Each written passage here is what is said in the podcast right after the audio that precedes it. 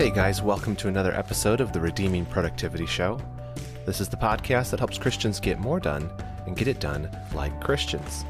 And I'm your host, Reagan Rose. Well, um, recording this as we're about to step into a holiday weekend for the 4th of July here in America. And uh, thought I'd do something a little bit different today. Um, instead of covering kind of a topic about productivity or interviewing someone on it, I thought I would kind of give my testimony about how I came to know the Lord and also about why uh, I'm actually interested in personal productivity and specifically that it come from the Bible. Uh, and it really ties in with my testimony. Um, this is on my mind because uh, recently had the opportunity in my church, Grace Community Church, to record a uh, record my testimony. So I'd been thinking through how I wanted to uh, tell the story, and uh, so all of that's just fresh in my mind. I thought it would make a good episode and kind of help you guys get to know me a little bit better. Um, before we get into that, just a quick reminder if you're not signed up for the newsletter, oh my goodness, you're making a huge mistake you need to do that. So check out uh, the newsletter. There's a link in the description for this in your podcast player, or you can just go to redeemingproductivity.com slash newsletter. There you'll get a twice weekly uh, email from me uh, on the one on Wednesday. Kind of, I'll have a few thoughts in there at the beginning, and I'll also be linking to the latest blog post and some other things. And then also on Friday, I do a feature called Reagan's Roundup, in which I share you some links about what's happening on the web. They're really just uh, links that I think will be helpful in your journey to become a more productive Christian. So do check that out. And also a special thank you once again to my Patreon supporters. Uh, it's nice to see each week um, getting another one or two here and there, and that is just so encouraging. Uh, it helps offset the costs and the great time cost of putting these together. So, thank you especially to you people who um, are throwing uh, a little bit of money in the hat there to help me keep going. Appreciate you. And if you're interested in becoming a Patreon supporter, you can just go to patreon.com slash redeemingprod, or again, there is a link in the description. Okay, let's get personal. So, if you're new to the podcast, my name, or, or, if you didn't listen to the intro, my name is Reagan Rose. I am uh, a husband of one, father of one. Uh, Kimberly Rose is my wife, and Watson Thomas is my son. I also have a dog. I live here in Southern California. I work for a ministry called Grace to You, which is the Bible teaching ministry of Pastor John MacArthur. We broadcast Pastor John's uh, over 50 years of sermons all around the world via radio, and specifically, I work in the digital platforms department and help to disseminate the that teaching through the internet. And uh, I live here in California because I moved here to come to seminary. In 2014, I came to the Master's Seminary, and in 2017, I graduated with my Master Divinity degree with the intention of um, doing pastoral ministry, which I'm not doing right now, but I am doing internet ministry. But all that's to say, I wanted to kind of tell you guys how I got here, how the Lord has been faithful in my life, not only to draw me to Himself, uh, lead me to repentance of my sin um, and faith in Jesus Christ, but then kind of some of the things along the way that have influenced my thinking about how um, a Christian should live, what what uh, where our source of authority is as Christians, and why I really care so much about personal productivity for Christians, and especially that it be rooted in the Word of God. So let's start at the very beginning. A very good place to start. So I'm uh, very blessed in that the Lord um, placed me in a family that were believers. Both my parents were believers and they were in a strong Bible teaching church. And so that's what I was born into. And so I very frequently heard the gospel, um, even from a young age, uh, proclaimed from the pulpit in the church, in Sunday school classes, and in my own home.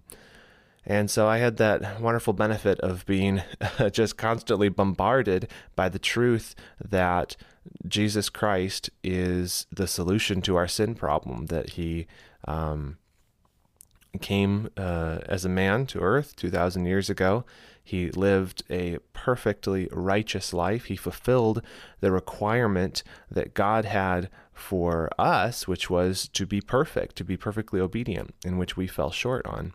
Uh, and by placing your faith in Jesus Christ, uh, repenting of your sin, you can be forgiven in God's eyes, uh, declared righteous before Him on account of Christ's righteousness, and uh, be adopted into His family and inherit eternal life.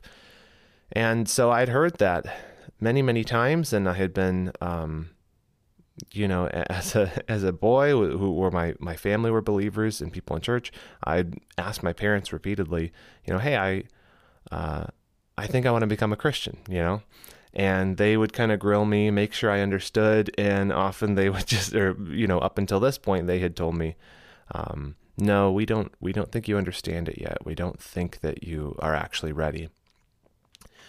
But I distinctly remember one night, I believe it was after an evening uh, Sunday service, and I'd heard the gospel again, and the kids were all in bed, and I was laying in my, my room on the bed, just thinking about that and praying and realizing, uh, okay, I think I get it.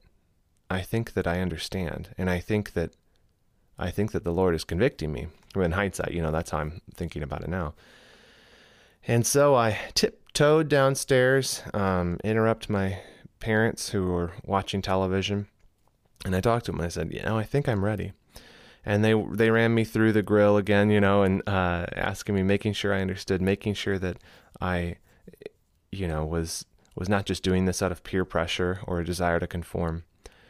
And thusly satisfied, they um, prayed with me. They explained the gospel once more. And I believe that that was when I was converted. Um, even now, in hindsight, as an adult and as someone who, you know, did, and I'll explain it a little bit here, but did experience some um, wandering uh, in in my young adult years, I I do believe that was when I was converted because I see the the pattern of fruit since then. And you know, Jesus said, "Let the little children come to me." And I came as a child. And um, the Lord has been since then just amazingly faithful to me, even um, in the midst of a lot of confusion. And uh, let me explain. So, so the very next year after I had been converted, um, the Lord saw fit to to bring a trial upon my family, and it was in the form of my father um, basically he, he he left under the pretense of going on a business trip and never came back. He he ended up taking his own life, and it was a shock to my family, obviously, and especially to my mother, who was left to raise three uh, young children all by herself. And if you have ever if you've ever if you're someone who's grown up without a parent and especially i think um, young men without a father, there's just a level of confusion that comes with that of you know especially as you're growing up and getting older and trying to figure out what it means to be a man to not have a father in your life to model that and to kind of help you through those things it's just it's just hard. It's it's harder. Um, and so you do stupid stuff you know? Uh, know and you know just speaking um, more broadly you know there are people that that are pointing this out that in society as a whole, fatherlessness is a big problem. Uh, and also often you can see a correlation between fatherless homes and, and crime and drug use and things like that. And it's no surprise. Um, for someone who has who has lived through it, it's no surprise. You're just kind of unmoored without a father, especially young men. So I am just uh, amazingly thankful as I think on all of the people the Lord brought into my life to be sort of um, masculine father figures to me, especially Christians, you know, people in the church. Um, and it was different people in different times. And that I think was uh, his way of, you know, keeping me um, to the old paths and making sure that I didn't wander off into my uh, youthful confusion. So, um, my mother never remarried. Uh, so I let's fast forward a little bit. Uh, I go to high school, get into college, and that was where I, you know, did some some foolish things and really uh, treaded right up to the line of apostasy. And if you're not familiar, the word apostasy is, uh, you know, walking away from from the faith. And now I, I believe that uh, true believers cannot walk away from the faith. I think it's made clear in, in 1 John that um, those who went out from us were not really of us. That when, when someone leaves the faith, someone walks away from Jesus Christ permanently, it's because they weren't really a believer. Because uh, conversion is a miracle. Uh, when you become a Christian, you are actually transformed. It's not a reversible process. Nevertheless, uh, through disobedience and uh, unrepentant sin, people can very much uh, look like unbelievers that are true believers for a season. The trick is do you come back? And when I went to college, what I I became involved in a church, and you would think, uh, of all things, that a church wouldn't be the thing that led me into um, wandering from the Lord uh, and into unrepentant sin, but it was not a good church. And this is this is uh, really how I came to uh, be so um, just to have such a high, high, high view of Scripture uh, now, and it's because of my experience at this bad church. So basically, here's what happened. I go to college in West Michigan. There is, uh, at the time, uh, something that they call the emerging church movement. You may have read about this or been aware of it at the time. And it was these cool churches that were cropping up, and they were basically a uh, response to the seeker sensitive church movement. Um, but really, they were basically the same thing. They just wore skinny jeans and had fully embraced postmodernism.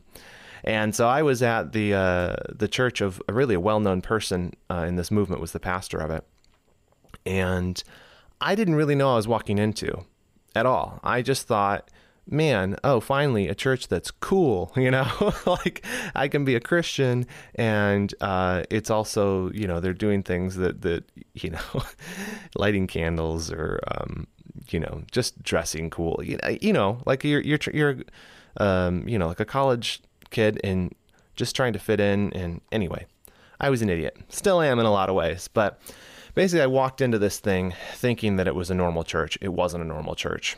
What they did week after week was undermine the authority of the Bible.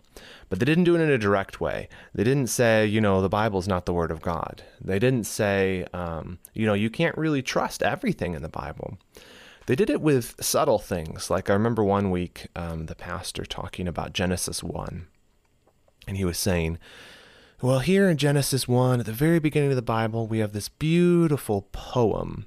And it's about how God feels about creation. And we read this, we can understand how he feels about what he's made. And at the time, I was like, oh, interesting. We're talking about Genesis 1. But what he was really getting at by when he was saying it's a poem and it's about how God feels about his creation and all this, he was in a sly, subtle way, he was implying that it wasn't true. and I see that now, but at the time I just I, I didn't have my ears up for it. Um and the the other thing they did which kind of permeated all of the teaching and any of the books if you you read by this person. I'll just tell you who it is, you'll figure it out. It's Rob Bell. I went to Rob Bell's church. And there is basically the doubt is cast as a virtue. It's even sort of supplemented. It's basically doubt is elevated as faith. Like to to doubt things is is is a good thing. That you don't you don't just embrace everything and God likes doubt. That that's kind of like the underlying message. And like I said, it was rooted in post modernity. So this idea that you couldn't know absolute truth.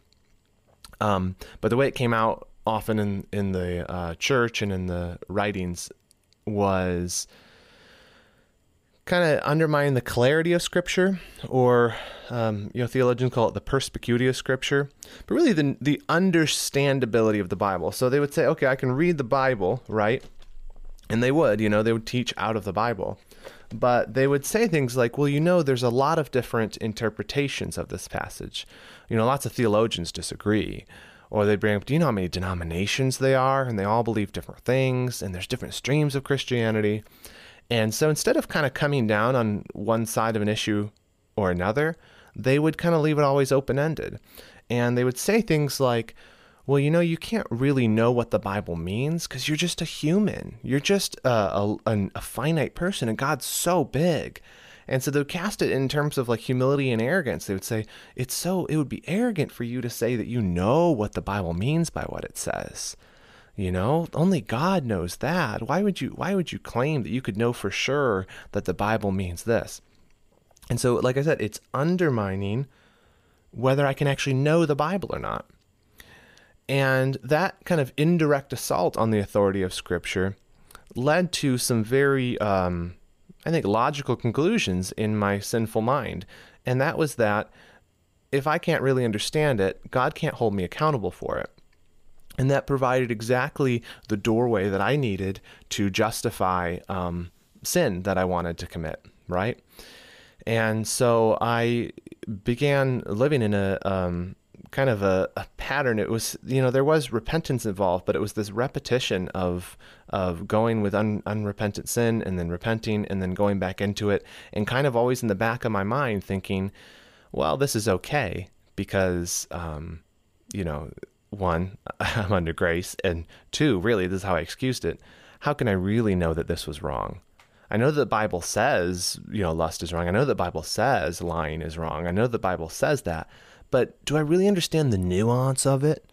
You know, so um, you can see, I hope, how cancerous that type of teaching from this church was to my faith, and and I, I don't try to lay all the blame on that. I mean, I completely blame myself. I was a, a rebellious um, person who was who was wandering from God, and I knew better. I knew better. I'd been trained better.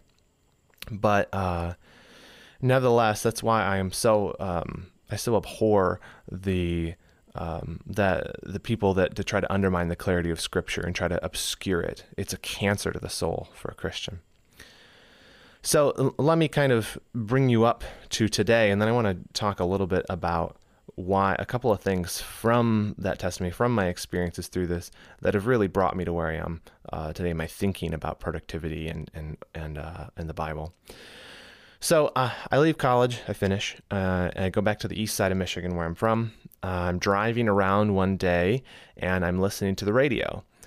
So thankfully, you know, in God's uh, great mercy towards me. He had gotten me out of that church just by having me graduate and move back home.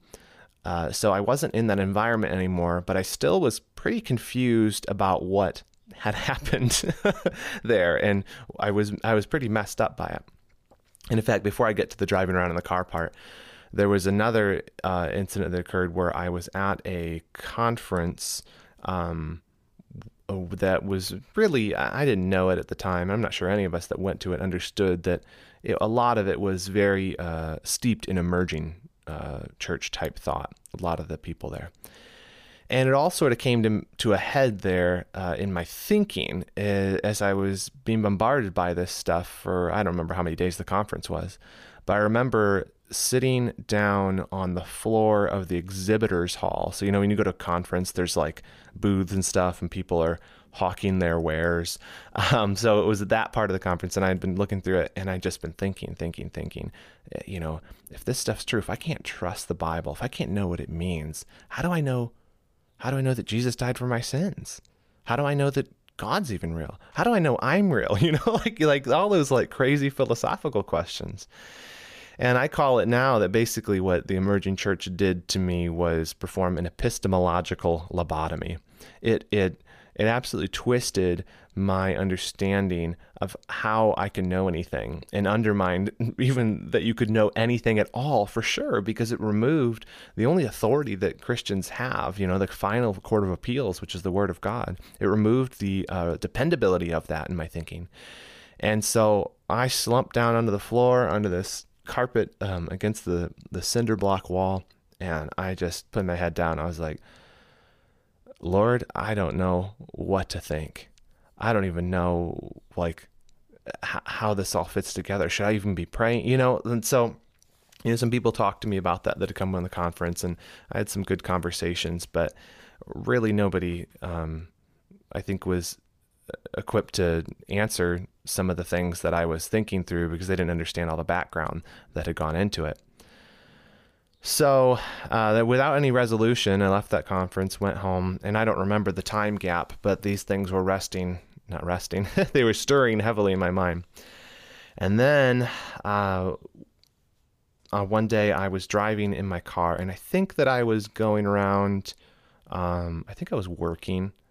Uh, but at any rate, it doesn't matter. I was in the car and I had the radio on and I was flipping through the channels and I landed on Christian radio and that's where I heard John MacArthur. So if you remember, if you don't, if you're not familiar with John MacArthur, that's the church I'm at now in California. John MacArthur's affiliated with the seminary I went to, and Grace to You, where I work, uh, is the ministry of John MacArthur. So you'll see how this all came full circle in the end. But this was kind of, I think, probably my first introduction to uh, Pastor John MacArthur. I turn it on. There's a guy on the radio, and he is preaching, obviously, and he's explaining what the Bible means. And I hear it and I thought to myself, how arrogant is this guy? He's thinking to tell me what the Bible means. Right? Because I mean, this is my train. This is what I had been told is that anyone who claimed to be able to tell you what the Bible means, uh, you know, authoritatively, they're arrogant because they're not humble enough to admit that no one can know what the Bible means. Right? And so I'm hearing this and I'm thinking, wow, this is exactly what they warned me about. But I kept listening and I listened for days and days and days. He'd come on, come on at the same time, and I'd listen more. Um, and then I got into listening uh, on the website and just digging in because this is just a guy who all he was doing was explaining what the Bible meant, and he was arguing for it. And that's what I, was so interesting to me. Is he would he would whittle down to how a pass exactly what a passage meant. You know, he he might say some people might say this, some people might say this, and then he'd make an argument for why you know position X didn't work and position Y didn't work and why it had to be position Z. And by the end of it, you were convinced. And then we would read your Bible, you were like, oh, of course, that's the only way it makes sense. And basically, what I was witnessing was somebody who actually believed that God's word was not only authoritative, that it was understandable, that it was clear, that God, when He um, when He revealed Himself, He did it successfully.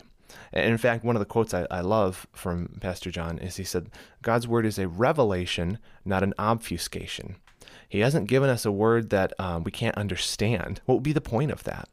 No, he's given us uh, a Bible that that uh, some of it requires hard, hard study to to understand, but you can understand it, and you can walk away with a confident uh, belief that yes, this is what this passage means.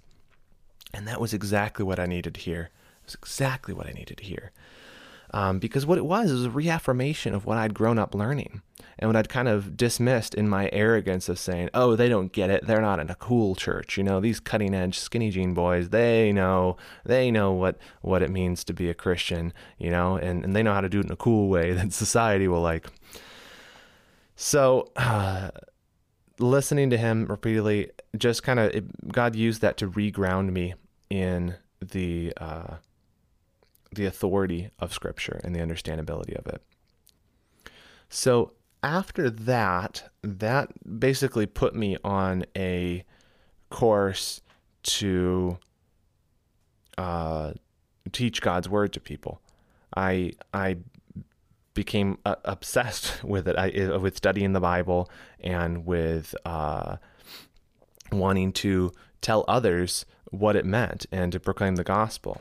And for a while, you know, I mentioned I was saved as a child. For a while, I thought, well, maybe that was when I was really converted. And so I won't get into it now about why I came to the conclusion that that was not uh, my conversion, but basically just um, the Lord um, getting me back on on track.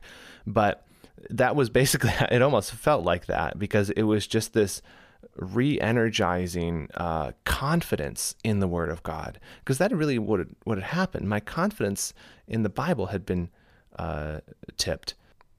So I'd started doing, uh, I started just going to a local college campus and proclaiming the gospel there, ta- talking to students. I started Bible studies.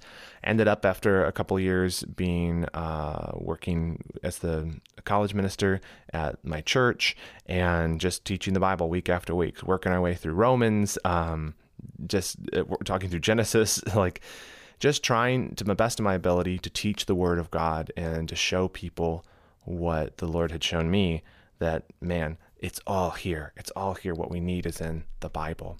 Um, and that ended up leading me to uh, to seminary, and there's a whole story there about God's providence uh, to my family and, and getting me here. It's pretty unbelievable, but uh, led to seminary, which uh, led to me eventually where I am now, working for Grace to You, which is just so crazy to me because it's like everything came full circle, where the John MacArthur's teaching, which the Lord used in my life, um, now I get to be really right on the, the front lines of helping to get that to other people who may be in similar situations that I was in, that need to hear somebody confidently proclaim the word of God and show that it's clear, it's understandable, and that uh, you know it, it is from God.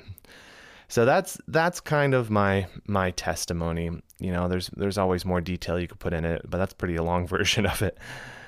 And I'll just kind of tell you here briefly before I wrap up. What is it from that that led me to want to do redeeming productivity? Why is it that I care about a Christian approach to productivity? And I think there's basically two things. One is having losing someone, losing my father at such a young age, put death into my mind. Um, that sounds morbid because I guess it literally is the definition of morbid.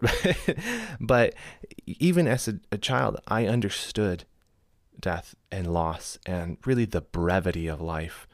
And that was something that has never left me. It's always been in the back of my mind that the people in our lives and our own lives could end in any moment. And that puts an urgency to everything we do. And uh, that means that it matters what you do today. It matters what you do today because you're not promised anything beyond that. So, uh, and the Bible affirms this as well, you know, that, that our, our days are brief, that we're like a hand's breadth, uh, that we're like a vapor. So that, w- that has lodged my, my mind so deeply that I must be productive today. And then the Lord rerouting me in the Word of God, and specific, I talk about the clarity of Scripture, but the sufficiency of Scripture as well too. That God, He hasn't only given a, revealed uh, Himself in the Word in a way that we can understand. He's given us everything we need for life and godliness. That's what it says.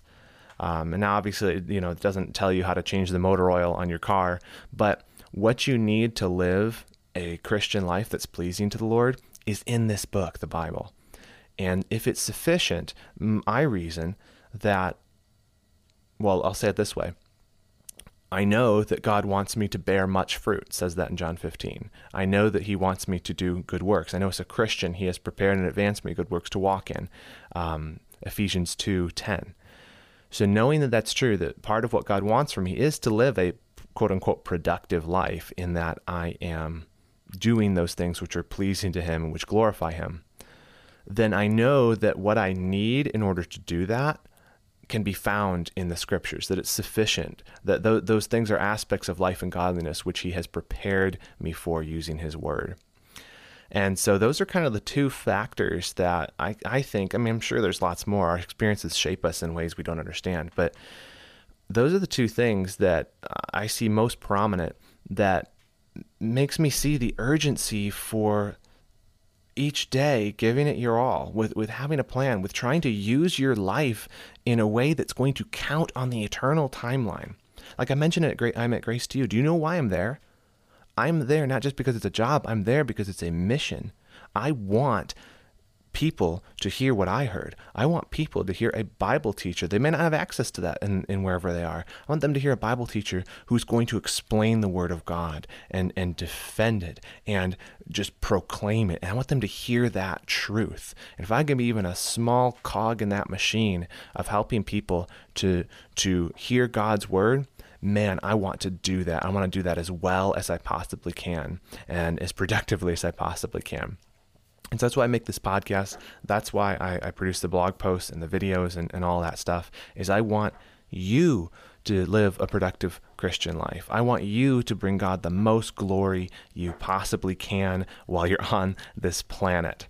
And so I'm committed to continuing to try to help to uh, inspire you to do that and give you resources to do that um, because that's uh, just how the Lord has wired me through all these things. But I think that's long enough. Um, so let me wrap up there.